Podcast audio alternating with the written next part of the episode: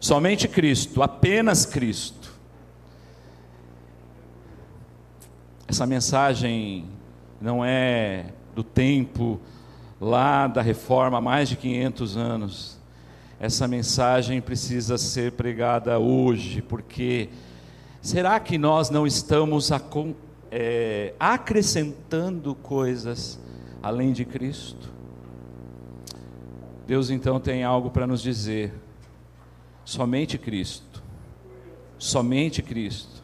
Apenas Cristo Feche os seus olhos, vamos pedir que Deus fale isso ao nosso coração. Senhor, em nome de Jesus, fala ao nosso coração, Senhor, porque pela nossa natureza, Senhor, nós acrescentamos coisas ao Evangelho, Senhor. Mas tu tens algo a nos dizer hoje, que somente Cristo é suficiente para nós. Somente Cristo é suficiente para tirar o nosso medo, a nossa culpa, Ó oh, Senhor, por isso eu te peço, fala ao nosso coração, transmite a tua palavra e que ela, Senhor, entre em cada vida, transformando, renovando, fortalecendo, dirigindo, dá direção para aquele que está perdido, Senhor, dá um norte para aquele que não sabe para onde ir, Senhor, fala ao nosso coração, nos transforma de dentro para fora, nos faz jorrar água viva, em nome de Jesus, Senhor. Que o teu evangelho seja real na nossa vida, para a glória do teu nome, eu te peço. Fala conosco, aleluia, glória ao teu nome. Podemos assentar. Abra a sua Bíblia em 1 Pedro, capítulo 1, a partir do verso 18 diz assim: Sabemos, sabemos que não foi mediante coisas corruptíveis como prata ou ouro que fostes resgatado do, do vosso fútil procedimento que vossos pais lhes legaram, mas pelo precioso sangue, como de um cordeiro sem defeito e sem mácula, o sangue de Cristo, conhecido com efeito antes da fundação do mundo, porém manifestado nos fins dos tempos por amor de vós que por meio deles tendes fé em Deus, a qual ressuscitou dentre os mortos e lhe deu glória, de sorte que a vossa fé e esperança estejam em Deus. Amém. Amém. Quem é Jesus? Quem é Jesus? Para os judeus não cristãos, Jesus foi um profeta. Um profeta que passou por nós. Quem é Jesus para os muçulmanos? Ele é um mensageiro de Deus. É alguém que veio trazer uma mensagem do céu e trouxe essa mensagem e deixou essa mensagem para nós, seres humanos. Para o ateísmo, para o ateísmo cristão, você sabia que existe o ateísmo cristão? O ateísmo cristão são os ateus que não creem em Deus, mas creem em Cristo. Mas que Cristo para eles não é Deus. Cristo para eles foi um grande homem. Portanto, são escritos livros dizendo que Jesus foi o maior treinador do mundo. Porque ele pega 12 discípulos, treina e essa mensagem se espalha pelo mundo sem internet, sem redes sociais, sem nada. Portanto, escrevem livros que Jesus foi o maior treinador do mundo, que Jesus foi o, o maior líder que já existiu. Um maior líder, e, e, as lições de Jesus são aplicadas nas empresas, nos negócios, porque o que Jesus fez com os discípulos foi extraordinário. Homens que não sabiam ler, não sabiam escrever, e Jesus pega esses homens, lidera esses homens, e eles se tornam potência na humanidade, eles levam o nome de Cristo para o mundo. Livros como Jesus, o maior psicólogo do mundo, o maior psicólogo do mundo, Jesus. Porque o jeito como Jesus lidava com as pessoas, o jeito como Jesus lidou com os discípulos, o jeito como Jesus olhava para o ser humano, ele foi um psicólogo extraordinário. E os ateístas cristãos, então, eles seguem os ensinos de Cristo, eles leem a Bíblia, eles acompanham, eles escrevem teses, livros, mas Jesus não é Deus para eles. Jesus foi um homem extraordinário. Jesus então estava reunido com os seus discípulos, e Jesus também tinha curiosidade de saber o que eles acham que eu sou. O que o povo está dizendo que eu sou. E os discípulos se infiltravam no meio do povo e ouviam coisas a respeito do que era Jesus para o povo. E Jesus então diz: Quem eles dizem que eu sou? E os discípulos disseram: Olha, estão dizendo que o Senhor é João Batista. João Batista que foi morto e agora, para muitos, João Batista ressuscitou e agora João Batista estava encarnado em Cristo e Cristo era o João Batista. Alguns diziam isso. Outros diziam que Jesus era é, Elias. Elias. Elias foi aquele profeta que não morreu, foi levado ao céu num carro de fogo. Então agora Elias volta, agora esse Cristo, ele é Elias para muitas pessoas. Que mais? Jesus querendo saber, que mais que dizem que eu sou?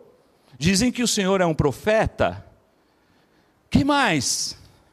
E eles foram falando, Jeremias, alguns dizem que o Senhor é Jeremias.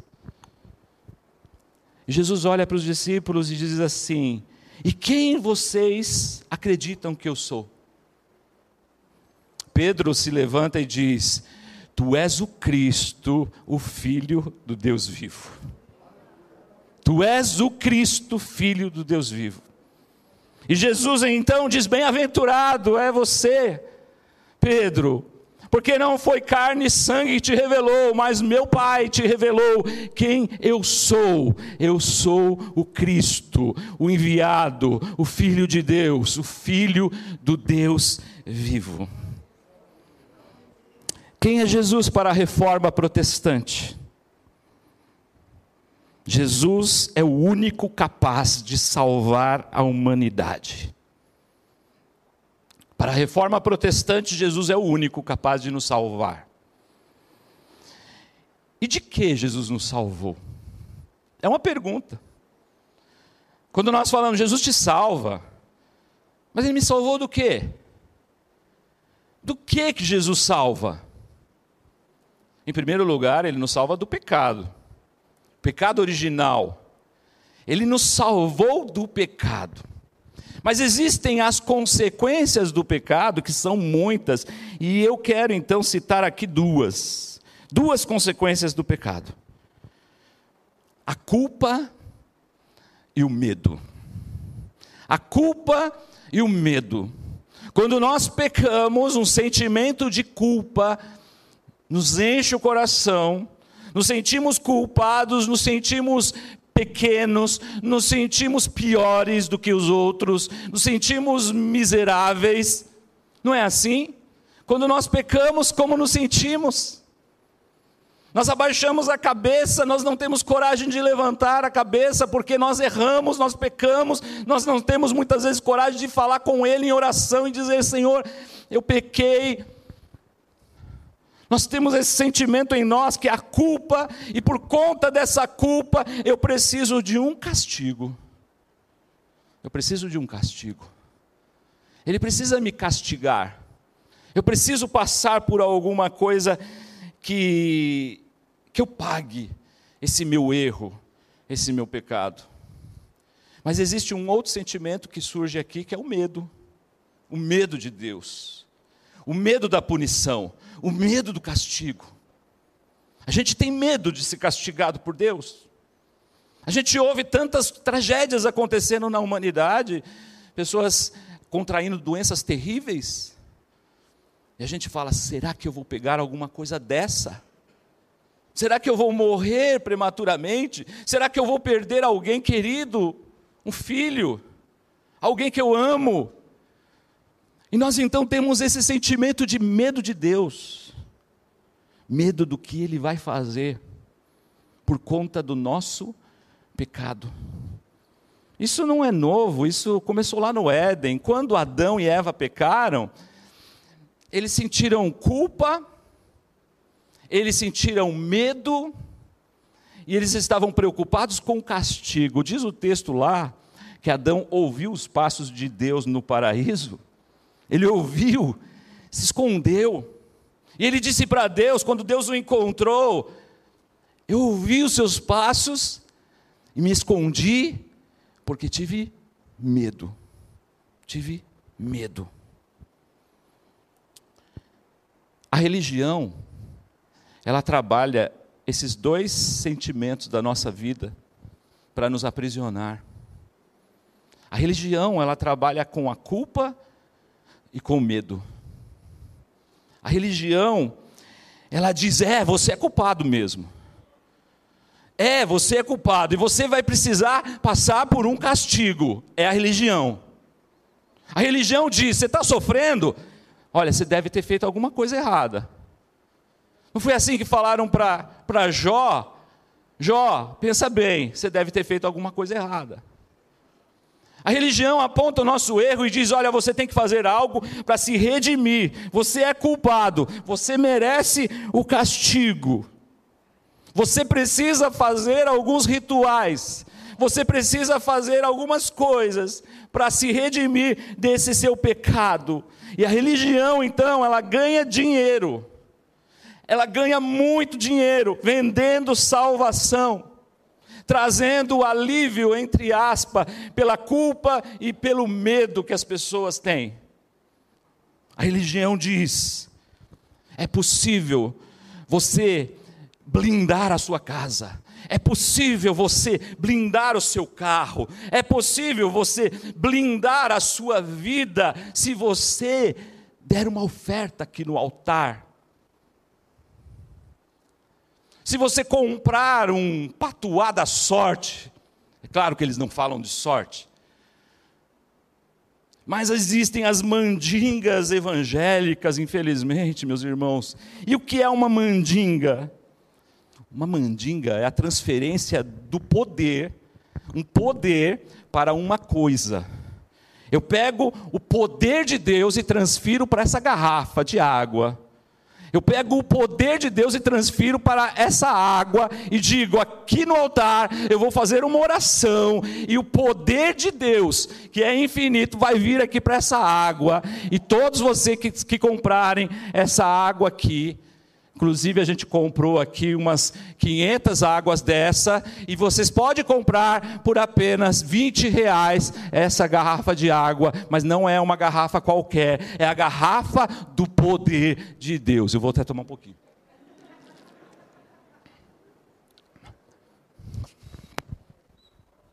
Estou forte. Isso é mandinga. Isso é. Isso é uma, um tipo de macumba. Mas não existe só garrafa de água, existe o galho de arruda, existe o sal grosso, existe. Até anotei algumas coisas aqui, porque esse pessoal é muito criativo. Tem a mesuzá, a mezuzá você coloca na porta e o mal não entra na sua casa, porque o poder de Deus agora está na mezuzá. Bem parecido com uma ferradura, né? A irmã Nilza estava até conversando semana passada comigo. Ela que frequentou esse meio espírita, o pessoal coloca ferradura na porta, né? Mas o evangélico não, ele coloca a mezuzá ungida de Deus. Ele coloca a fitinha no pulso, a, a fitinha no pé, a fitinha no carro, a fitinha, sei lá onde, coloca a fitinha. Porque onde tem a fitinha, tem o poder. Se você quiser, a gente vende também o óleo ungido. E você unge a sua casa, unge o seu carro, unge o seu cachorro, unge a sua mulher, unge, unge a todo mundo, porque agora o poder está no óleo. O poder está no óleo. A Igreja Católica, então, a gente fala por volta de 1500, ela tinha lá os seus, seus preceitos incríveis. Olha o que eles falavam. Olha, você aceita Cristo e se batiza. Amém? Até aqui tudo certo. E aí quando você batiza, o que acontece? Os pecados, o que acontece com os pecados, gente, quando você se batiza? Apaga. Apaga o pecado. Mas tem um porém. Você vai continuar pecando. O batismo só te garantiu daqui para trás. Ó, limpou. Mas daqui para frente, a gente continua pecando, a gente continua errando.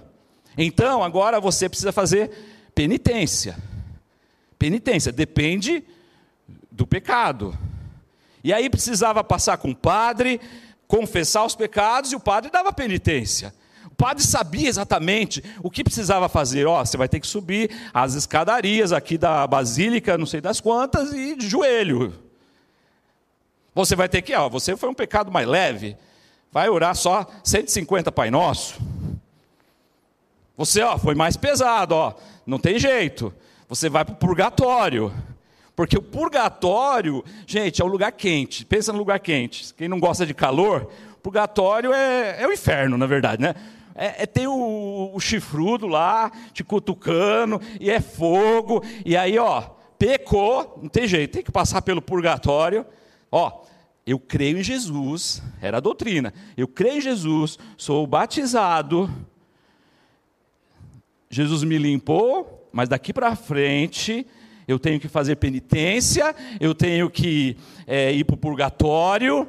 Só que assim, ó, para cada tipo de pecado, ó, no purgatório você fica um período. Tipo, fumei maconha, cocaína, esse negócio, fico 20 anos no purgatório.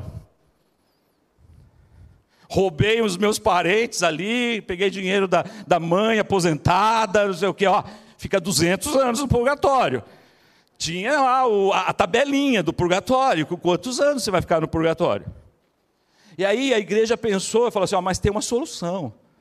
Tem a indulgência. Você pode dar dinheiro e aliviar. Esses 20 anos diminui para 5. Oh, legal, quanto tem que dar de dinheiro? É X. Isso acontecia, gente. Isso acontecia. E olha o que é pior: olha, seu parente morreu, ele não teve tempo de se batizar, não teve tempo de ir para Cristo. Compra a indulgência para o seu parente, porque ele está lá sofrendo no purgatório. As pessoas tinham pavor, meu parente, minha mãe está sofrendo no purgatório, eu preciso tirar ela de lá. Então, dá uma oferta aqui, paga a indulgência, paga o passe, ela sai do purgatório. Havia um, um bispo que ele dizia assim: cada moeda que cai no cofre da igreja, uma alma sai do purgatório.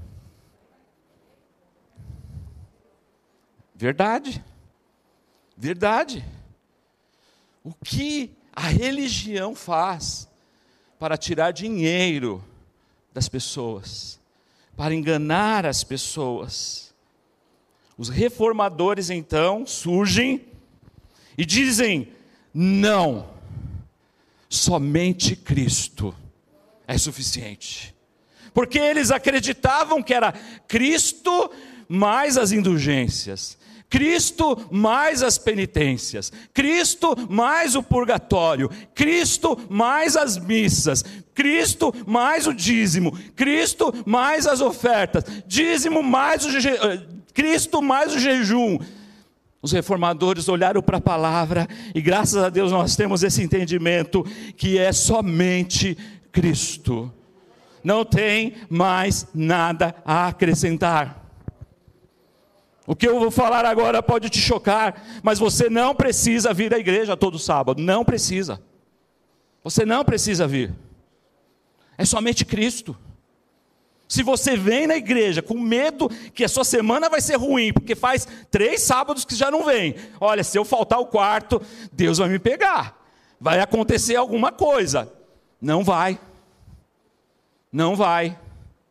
Você não precisa dar dízimo, você não precisa dar dízimo, você não precisa dar oferta, você não precisa, você não precisa fazer jejum, você não precisa, é somente Cristo. Você está entendendo como a gente coloca certas coisas no Evangelho, coisas que não são do Evangelho? Ah, eu preciso cantar. Não precisa. Se você não quiser cantar na hora que a banda cantar, não canta. Senta aí, fica quietinho. Só Cristo. Não tem mais penalidade. Não tem mais castigo. Não tem mais castigo. Porque Jesus tirou o pecado do mundo. Ele tirou. João Batista olha para Jesus entrando no Rio Jordão para ser batizado, e ele olha para o Cristo e diz assim: Eis o Cordeiro de Deus que tira o pecado do mundo. Não é mais a sua obediência que tira o pecado de você, não, não é. Isso pode parecer estranho, isso pode parecer que não é bíblico, mas é a pregação da reforma. Imagine se isso nos choca hoje, como chocou quando Lutero falou isso. Irmãos, ele não morreu porque Deus não quis. Porque naquele tempo, se você falasse que a terra era redonda, você morria. Porque a igreja falava que a terra era plana. Se você falava que a, que o, a terra gira em redor, em redor do sol, morria. Esses grandes é, astrônomos, né? Eles tiveram que falar: não, não, não acredito mais nisso, não, para não morrer. Para não morrer. Se você entrega o dízimo, porque você tem medo do devorador, não tem. É somente Cristo. É somente Cristo. E aí, essa ideia, Isaías, olha só, gente, Isaías 53, deixa eu ler esse texto aqui, ó, 53, 4 e 5. Olha, presta atenção, que não há culpa, não há condenação, não há nada isso aqui, Isaías está profetizando do Cristo que viria. Ele diz assim, ó, Isaías 53, 4 e 5: Certamente ele tomou sobre si as nossas enfermidades, as nossas dores levou sobre si, e nós o reputávamos por aflito, ferido de Deus e oprimido, mas ele foi transpassado pelas nossas transgressões ou seja, ele morreu pelos nossos pecados, ele foi moído pelas nossas iniquidades. O castigo, o castigo que nos traz a paz, estava sobre ele. E pelas suas pisaduras nós fomos sarados, aleluia. O castigo que era nosso, ele tomou sobre si. Então quer dizer que não tem mais castigo? Não. Mas por que eu sofro quando eu faço alguma coisa errada? Por que eu sofro quando eu peco? Você sofre as consequências do seu pecado. Você sofre o que você, você colhe o que você plantou. Consequência, não estou falando aqui de castigo. Não estou falando, você errou, Deus vai te dar um castigo. Tanto é verdade isso que tem tanta gente ruim, não tem? Gente ruim, ruim, é ruim mesmo. Teve agora um tribunal aí dessa turma dos nazistas, gente de quase 100 anos, que matou gente inocente. Está vivo até hoje, gente. Não teve um câncer, não teve uma doencinha, não, não teve um raio, um castigo de Deus sobre a vida dele. Que, que coisa! Porque não tem castigo, gente. E tem gente boa que morre cedo, mas não morreu por conta de castigo. Às vezes a nossa saúde é debilitada, não é culpa, não é castigo, é falta de alimentação correta, é falta de exercício físico, é falta de cuidar do templo do Espírito Santo, que é o nosso corpo, mas não é castigo porque o castigo que nos traz a paz estava sobre ele. Nós fomos curados, sarados, pelas suas pisaduras nós fomos sarados. E João, então, 1 João 4,18 vai dizer que o perfeito amor lança fora todo medo. Que medo? O próprio texto fala do castigo. O perfeito amor lança fora o medo. Portanto, Jesus está dizendo para você: não tenha medo de Deus, irmãos, não tenha medo do castigo de Deus, porque Ele nos amou e o perfeito amor de Deus expulsa todo o medo da nossa vida, expulsa todo o medo da nossa vida. E esse texto, então, de 1 Pedro, ele vai nos dizer algumas coisas. E a primeira coisa que ele vai dizer, que Jesus nos comprou, não com ouro, não com prata, não com coisas corruptíveis desse mundo, mas Ele nos comprou com o seu próprio corpo, com o seu próprio sangue. Ele nos comprou dando a sua vida por nós. Amém? Você entendeu? Ele nos comprou com sua vida. Ele morreu para que através da sua morte e ressurreição nós tenhamos vida e vida abundante. Então não precisamos acrescentar mais nada a isso, porque ele morreu, por quê? O próprio texto, é, Pedro vai falar que ele comprou-nos por amor, por amor. Não que merecêssemos, não que tivéssemos qualidades, não porque obedecíamos às regras, não porque subíamos escadarias de joelhos, não, ele nos comprou por amor, por amor. Ele nos ama, meus irmãos. Ele nos ama. Quando eu falo Ele, eu estou falando do Pai, do Filho e do Espírito Santo. Deus nos ama. Ele nos ama. Ao ponto de uma pessoa da Trindade descer, se fazer homem, viver entre nós e morrer em nosso lugar, morrer em nosso favor. Portanto, o que nós fazemos em retribuição a esse amor? O que nós fazemos? O que você faz quando uma pessoa te ama demais? Como uma pessoa dá a vida por você? Você deve gratidão, você deve muitas coisas para essa pessoa. E Jesus não está nos cobrando nada, mas por amor, nós então o servimos. E agora você vai entender: você não precisa dar o dízimo para ser salvo, não precisa. Mas você dá porque você ama aquele que te amou, aquele que te amou primeiro. Você não vem à igreja porque você precisa ser salvo, porque você tem medo de algum castigo na semana. Você vem na igreja porque você quer vir porque você está ansioso por vir, porque você quer estar aqui, porque você está, eh, você quer estar entre os irmãos, você quer estar nessa comunidade que serve a Deus, você quer se fortalecer no amor uns com os outros, então você vem. Não por medo, não por obrigação, você não precisa fazer jejum, você não precisa ler a Bíblia, você não precisa orar, nada acrescentar, somente Cristo. Mas por que a gente faz isso? Porque Ele nos amou, aleluia. É o motivo de estarmos aqui, irmãos. Qual o motivo de você estar aqui? Qual o motivo de você ter vindo aqui hoje? Se foi por medo, por, por culpa, por querer pagar, perdendo seu tempo. Qual o motivo que te trouxe aqui? Somente Cristo. Somente Cristo. Apenas Cristo. Eu não consigo entender o que ele fez por mim, por isso eu decidi servi-lo durante toda a minha vida.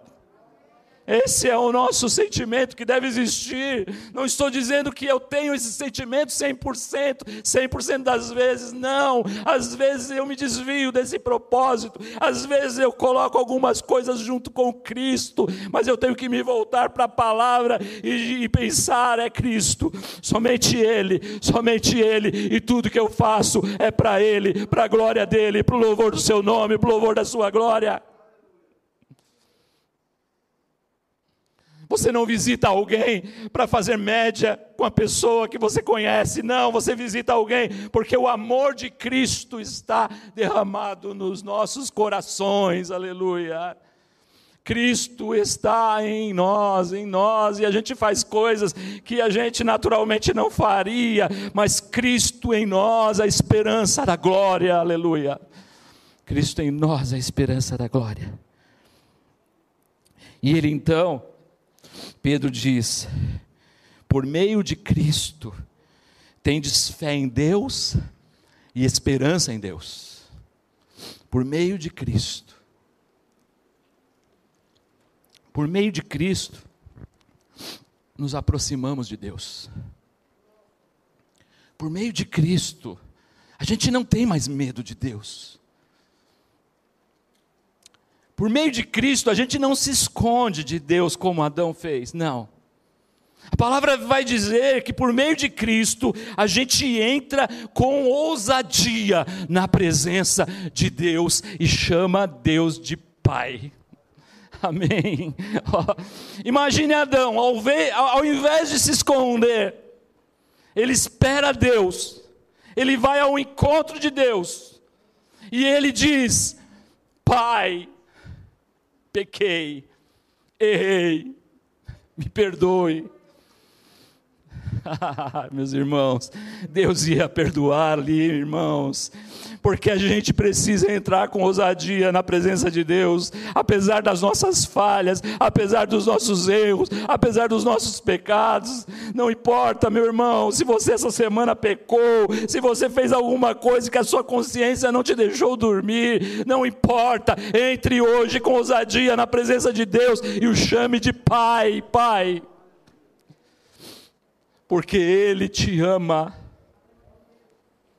Antes estávamos separados de Deus, antes éramos inimigos de Deus, destituídos da glória de Deus, mas por conta de Cristo, irmãos, nós podemos entrar no Santo dos Santos e chamar Deus de Pai, Pai.